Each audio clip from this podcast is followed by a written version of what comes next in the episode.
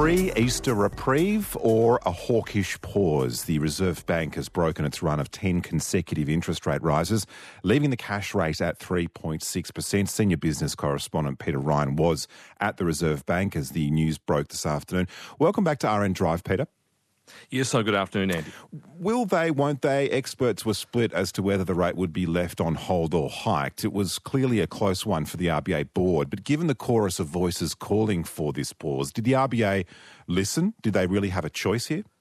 Well, this was a really uh, fine line that the uh, Reserve Bank Board had to tread, uh, given that inflation is still running at 6.8% in the year to February. That's incredibly high, well above the 2 to 3% target band. But you just have to go to the final paragraph of uh, Philip Lowe's statement that came as the announcement was uh, delivered that uh, he expects that there could be some further tightening still in monetary policy to ensure that inflation returns to target and that the board remains resolute in its determination to return inflation to target, and they'll be doing whatever they, they can. So perhaps a um, a bit of a sigh of relief, a pause in April. But if the quarterly inflation numbers come out um, still high or steady, or there's a surprise that's on April the 26th, well, you know, economists are now talking that there could actually be a rate hike on May, yeah, the first Tuesday in May. That might be the last one, but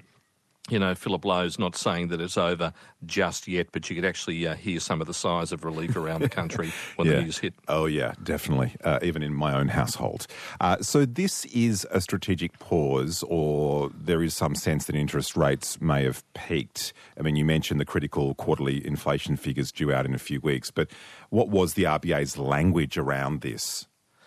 Well, um, after 10 consecutive uh, rate increases, remember this time last year, the cash rate from the RBA was at 0.1%, so you might as well say zero.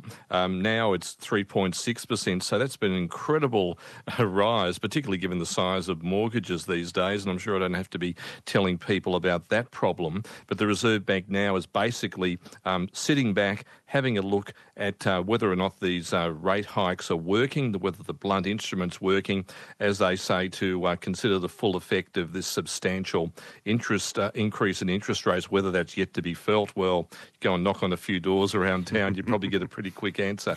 So that's why they've decided to um, hold rates steady just this month uh, to provide that additional time to assess the impact and whether they need to go in harder. Yesterday, CoreLogic said some major capital cities are seeing house prices go up again. What are we to make of that? I mean, given the RBA board pointed to house prices declining as uh, one aspect of squeezing household spending, how can we read into this uh, this CoreLogic data? Well, this allows me to pull out that terrible term that I hate using, but I'll use it anyway. Unprecedented. storm. Oh, no, I'm over with unprecedented.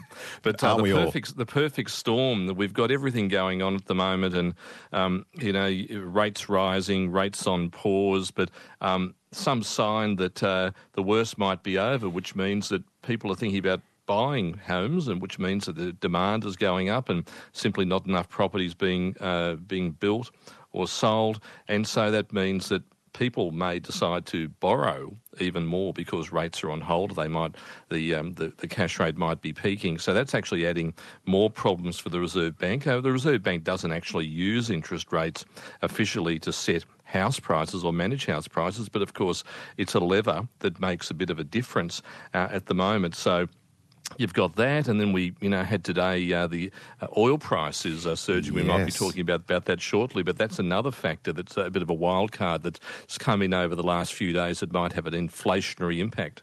Yeah, so let's talk about that. I mean, there obviously are many global factors at play uh, with our own inflation rate, but clearly oil is one of them. We saw OPEC make a surprise announcement to cut oil production over the weekend. That sent oil prices surging. I mean, how, how much of an impact do you think this will have on inflation here? I think it's um, yet another variable, and it's a concern because the problem is that there are two messages. One is that OPEC is uh, cutting oil production because they think there's actually too much oil sloshing around the world at the moment. They can see in the United States there's a really big risk of a recession that could flow into the rest of the world. That means uh, lower industrial production, a slowdown. So, and they've seen the oil price come down from you know uh, 14 months ago of 120 US dollars a barrel down to as low as 70 US dollars $80 a barrel. They need to get the price up. So that eventually is going to be passed on to the petrol bowser, and we'll all be paying more for our petrol. That adds to inflation. That's another complication for the Reserve Bank, which they might have to consider in the coming months as they try to get inflation back closer to that uh, 2 to 3% target band. Yeah, I spoke with Ariel Ezrahi, an expert in Middle East diplomacy, about this yesterday. I'll ask you the same question I asked him. Any idea how long this is likely to last for? Well, it, it really does depend, I think, on what happens in the United States. Uh, we have the situation with not just the impact of rising interest rates to control inflation, you know, hurting some parts of the economy, but you know, one small bank in California can create contagion in the United States. There are a lot of concerns that there may be other issues out there in the US banking sector that we don't know about. And OPEC would be very concerned and watching very closely what happens in the US with banks because if uh, banks come under pressure, that means that uh, credit will be harder to find. That means uh, less work going on in the world. And, you know, uh, even though oil is the lifeblood or the, uh, the uh, thing that keeps the wheels of the global economy turning, they may, may be less around less of, less of it around, and OPEC's in the business of uh, keeping the oil price high, mm-hmm. and uh, which is why they're uh, they're cutting supply and will be paying more.